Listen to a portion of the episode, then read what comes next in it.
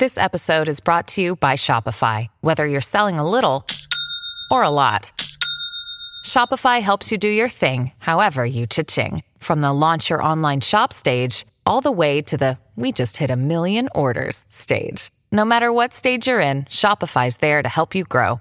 Sign up for a $1 per month trial period at shopify.com slash special offer, all lowercase.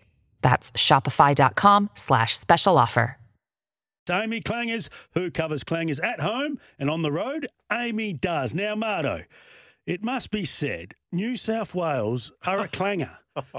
they lose more often than not in the men's game. And last night, after you declared they were going to win the women's game, Mm-hmm. they lost as well to Queensland. What is going on with that state? Yeah, we did. We lost 18 10. The Queensland girls were just way too good. The- Hey, I don't know. I've got no answer for you, to be honest. I was going to deflect it quite quickly. I'm going to stay with the clangers and state of origin theme, though. Was it a clanger having game one in South Australia? Because in one point, they made $5 million. The local government, that's what they gave the NRL. So that's a big tick. But they only had 48,613 people attend when it's a 50,000, 53,500 hmm. seat capacity. That's a long, it's know, almost, you know, 6,000, 5,000 people off capacity in a, an event you won't see there for another three years. So I think the clanger goes to South Australians for not getting out there and supporting this one-off event. I went through the numbers yesterday about the the Wallabies. You know, Wallabies versus All Blacks. That is the highest ranked or participant uh, when it comes to bums on seats here at Optus Stadium. And the state of origin's coming third at Optus, but I can't believe they didn't sell it out. Mate, go easy on them. They had gather round earlier in the season and they Oh, forked out. They went to three, four, five games. How much money do you think they've got over there in South Australia? All right, It's I'll go. tough times, you know. I'll go easy on them. My other clanger off the back of this week the AFL when it comes to the Hawthorn investigation. Now, you've been across all of it.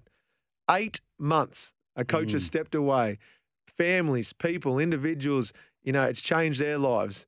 But is this an absolute clanger in your mind as well? Absolute farce. And I said it from the get go. I said it the other day that the AFL just needs to learn to hand these things on to the mm-hmm. appropriate people. And that's what now has happened. And the AFL knew this was going to happen. They suggested as much when they released their statement that four complainants have formally lodged an alleged human rights claim against Hawthorn and both coaches. So Alastair Clarkson and Chris Fagan included in that. I think now it does get to a chance where all parties get to come together for some mediation. I think that is part of the reason of this, and hopefully there's some resolution there. But who knows? It's a he said, she said business, and it could go for another year or two. Do you think the AFL's learned their lesson? Do you think they will handle matters like this, external from the footy field, much better if or when they do pop up in the future? Well, the first one wasn't Gil McLachlan, Yep. so that was Andrew Demetriou, the Essendon saga. Mm-hmm. So now Gil McLachlan has gone. So I reckon if you go through two, when you're in the leadership position, you learn your lesson. But if you only go through one,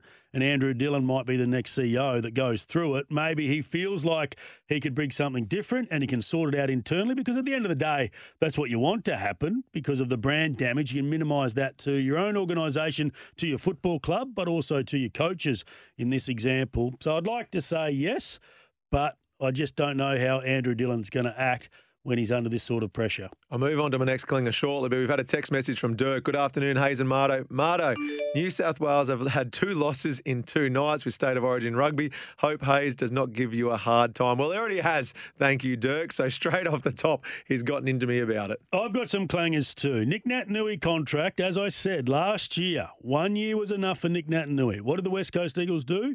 They give two years and basically gets paid for a free year. We don't know what's going to happen next year, but the news yesterday, of course, him being pushed back six to seven weeks now mm-hmm. until he comes back from those Achilles, that Achilles injury. And I highly doubt that he'll be back at all, which then may add to the clanger not replacing him with another pick. It could have been Jack Buller in the mid-season draft that we saw just a couple of nights ago. Yeah, what a shame. Love the big fella. That is horrible news. I've got another clanger, and I blame you for a bit.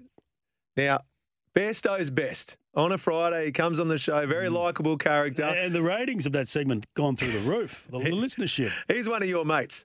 You brought him in. He's doing a great job as far as likability. But when it comes to tipping, what is going on? He only got one right out of what was it, six from last weekend. So I wanted to put it as a clanger so I can try and hold him accountable a little bit later in the show. I know where your bitterness comes from, and you're still angry. you're angry about a number of things. You've lost a few segments.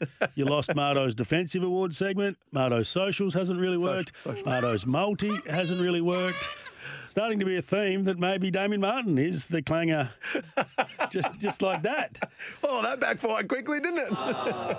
Caroline Wilson. Yeah. Clanger from her this week. She owned it. She rang Patrick Cripps, but accusing Patrick Cripps and Sam Walsh of staying in separate hotels. So Patrick Cripps very, very strong in his character reference of himself because he said, I don't mind being characterised on field and what happens on the field, but certainly not when it comes to questioning my character, and that wasn't the case. So Caroline Wilson there has had an AAMI Clanger. What about Sasha Glasgow? Now, is this an AAMI Clanger? She has selected England over no. Australia. Her parents both born in the UK. Oh, oh yeah, could have played for both. Oh, I wonder if it comes down to a case of am I guaranteed to play for Australia or am I guaranteed versus England? If she has the choice of both, then yeah, it just cuts you deep, doesn't it? Because she's so likable, can shoot the ball, the two. Well, the two pointer doesn't apply in the international no. game.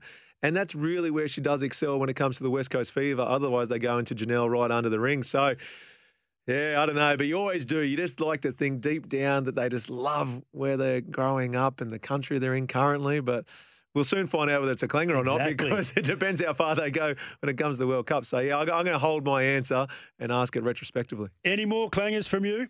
Uh, that's it for now. A few more might pop up. AAMI's Clangers for Good is back giving away much needed funds to grassroots clubs. To enter, go to afl.com.au forward slash clangers for good. If you do have your own clanger, we'd love you to get involved with the show.